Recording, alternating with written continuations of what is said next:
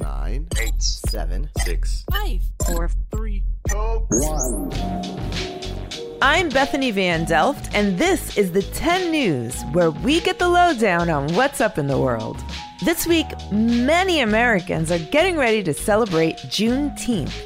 A mashup of the words June and 19th, it's an annual holiday commemorating the end of slavery in the United States that has been celebrated by African Americans since 1865, when Union troops marched into Texas, the westernmost Confederate state, and announced enslaved black people were free. The day celebrates freedom and resilience. So, this week, as we lead up to the 155 year old celebration, we'll explore how people celebrate, the history of the day, and why this holiday has recently gained more attention than ever. Let's get to the 10. Freedom Day, Emancipation Day, Jubilee. These are all names for Juneteenth. Many people think slavery ended on the day Abraham Lincoln issued the Emancipation Proclamation in January 1863. But it actually took more than two and a half years for it to become official throughout all of the Confederate states. Our correspondent Pamela Kirkland called up Kelly Navies, a museum specialist in oral history at the National Museum of African American History and Culture in Washington, D.C., to explain a bit more about the history of the holiday. We'll just start with what is Juneteenth? Juneteenth. Juneteenth is this great day that is celebrated because on June 19th, 1865, General Gordon Granger arrived in Galveston, Texas, with order number three announcing that the enslaved were now free. This is important because although the Emancipation Proclamation had been signed in 1863, it had little to no impact on most of the enslaved throughout the South because if there weren't Union soldiers there to enforce it, it literally meant nothing and it did not change um, your life if you were an enslaved human being. In Texas, which was the westernmost state, there was very little Union presence throughout the war. So it was as if nothing had happened. In fact, there were slave owners who moved west to continue the practice of slavery, moved to Texas for that purpose. So this day, this was a big day. He arrived with almost 2,000 troops, some of whom were United States colored troops, and they enforced this order. What what's kind of the history of Juneteenth and the legacy? It's only recently, really, that it's become more widely known. Yes, I, I, well, it started in Texas. So immediately a year after this announcement, they had their first Juneteenth um, in Texas, in Houston. The African Americans there uh, saved up money and bought land specifically for this purpose that became Emancipation Park. And it was practiced throughout Texas um, and also places like Oklahoma. It started to slowly spread with the Great Migration. And what you see is different waves. So it was celebrated through the turn of the century, then it waned a little. Then um, you see it coming back after the, after the World War II. And then there was another big boost after the Civil Rights era, after the 60s. What are some of the exhibits that highlight Juneteenth and, and emancipation? We have an entire um, gallery um, devoted to slavery and freedom.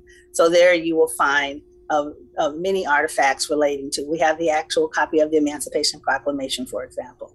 We have um, uh, many artifacts related to the Underground um, Railroad movement, things of, that belong to Harriet Tubman, such as her shawl and her hymnal, different things that led to emancipation, such as Nat Turner's insurrection, and we have his Bible. So there are a lot of different artifacts that relate to emancipation. We have the home built by freedmen and women um, just after the end of the Civil War in Maryland, things like that. I could go on and on. I mean, our museum is full of stories and if you can't visit the museum, um, there are lots of virtual options. You should definitely go to our websites, especially since the pandemic. We've been putting things up all year long. We have pages devoted to Kwanzaa. We, our, our page for Juneteenth last year won awards, and we're doing more for this year. I hope that uh, people will go out and, and, and celebrate it this year. There's so many different ways to do that. If it's not happening in your town, go to our website and start your own Juneteenth celebration. Whether you're celebrating in person or virtually, Juneteenth is a celebration of freedom and resilience. Last year, the parties were smaller, like everything, because of the pandemic. But now the parades, picnics, and pageants are starting to come back. Cities like Atlanta, Washington, D.C., and LA hold festivals and music events. And in Texas, there's even a beauty pageant to crown a Miss Juneteenth. So, however you're celebrating this year, the 10 wishes you a very happy Freedom Day.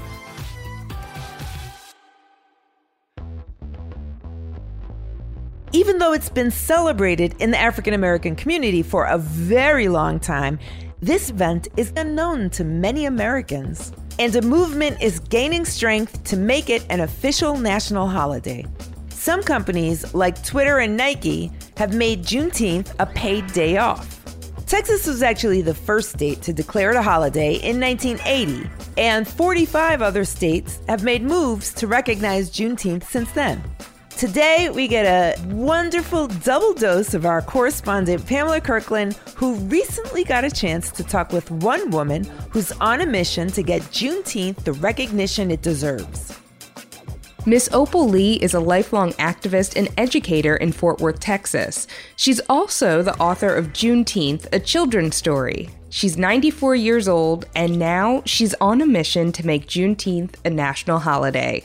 Miss Opal, thank you for joining us. Thank you for having me. so, first question What does Juneteenth mean to you? Oh, listen, when I was a little one, it was all festival. Oh, I enjoyed it so much. The food, the music, the people, the activities. And now I'm on a kick for people being educated about the true meaning of Juneteenth. And I'm hoping that the young people will understand what happened so long ago and the fact that it took two and a half years for the people in Texas to get the word that they were free. I'm wanting them to be sure in their lifetime that these kinds of things don't happen again. I mean, what inspired you to want to make this something that is a federal holiday that's recognized nationally? I truly believe that we can bridge the gap that seems to divide us. And I think that we can do it together. I don't want them to think it's a Black thing. I don't want them to think it's a Texas thing. It's not. It's for everybody. The United States is the greatest country in the world. And there's no reason for the division that still exists. So I'll keep on walking. I'll keep on talking till Juneteenth is a national holiday. And speaking of the walking, you are making your yearly trek up to Washington, D.C. What do you want to tell President Biden when you get there about making Juneteenth a holiday? Well, first, I want to be able to get there, which means I want everybody to go to opalswalktodc.com. But we have to keep it before the people, before Congress. They've got so much on their plate. You know, I'm like an old lady on the soapbox.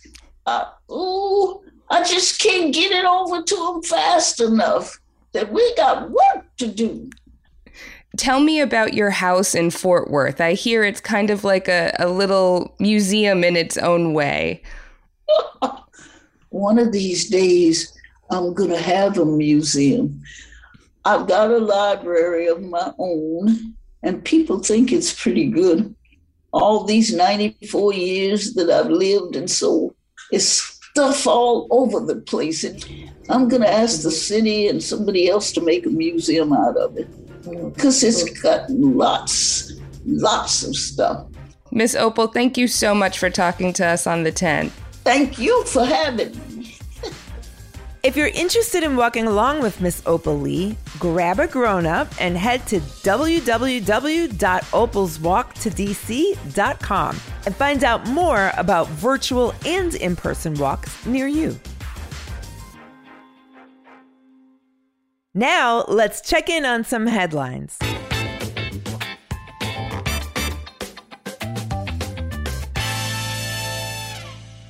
The controversial Keystone XL pipeline was canceled by the company in charge of its construction last week. Over the last decade, the project has faced protests from environmental groups, indigenous communities, ranchers, and more who have fought for years to stop its construction. What are you doing? Your water is under attack! Stand up, fight back! In vaccine news, the United States will buy 500 million doses from Pfizer and donate them to nations around the world. It's an important step to getting the virus under control and getting vaccines for the countries that need them most. Nice. And in animal updates, Los Angeles County is asking people not to feed the peafowl. You guessed it, the county has had a problem with having too many peacocks and peahens. That's the word for a female peacock. The birds were originally brought to California to help ranchers, but now they've invaded backyards and are destroying native habitats. Feeding them encourages peafowl to stick around, so officials want you to keep your lunch to yourself. It isn't for the birds. And now, What? What? What's the big idea? trivia on the 10. Speaking of food, Juneteenth is known for its celebrations that feature food and drinks colored with a beautiful bright color. What color is it? A. Red, B. Green, or C. Neon orange?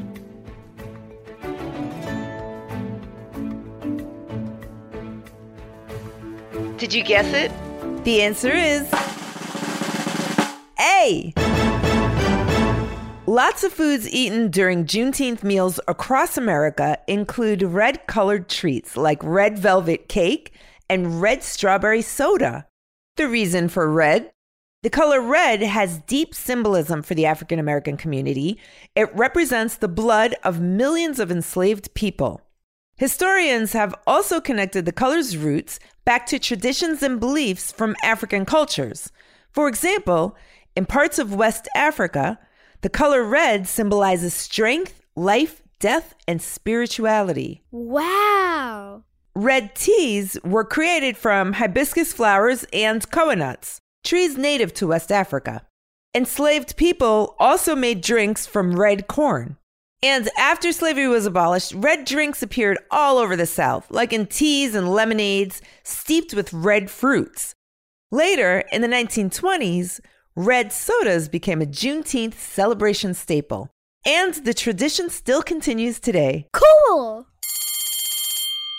Time's up, but before we go, here's a quick note for the grown-ups. Thanks for listening to the 10 News. Look out for our new episodes on Tuesdays, Thursdays, and extras on Saturdays. You can go deeper into today's stories by visiting the10news.com. The 10 News is a co production of Small But Mighty Media and Next Chapter Podcasts and is distributed by iHeartRadio. The 10 News creative team are hiding from peafowls and includes Kate Hale, Tracy Crooks, Pete Musto, Jenner Pasqua, and Sarah Olinder. Pamela Kirkland contributed to this episode. Our production director is Jeremiah Tittle, and our executive producers are Donald Albright and show creator Tracy Leeds Kaplan. I'm Bethany Van Delft, and thanks for listening to the 10 News. Have an awesome Jubilee.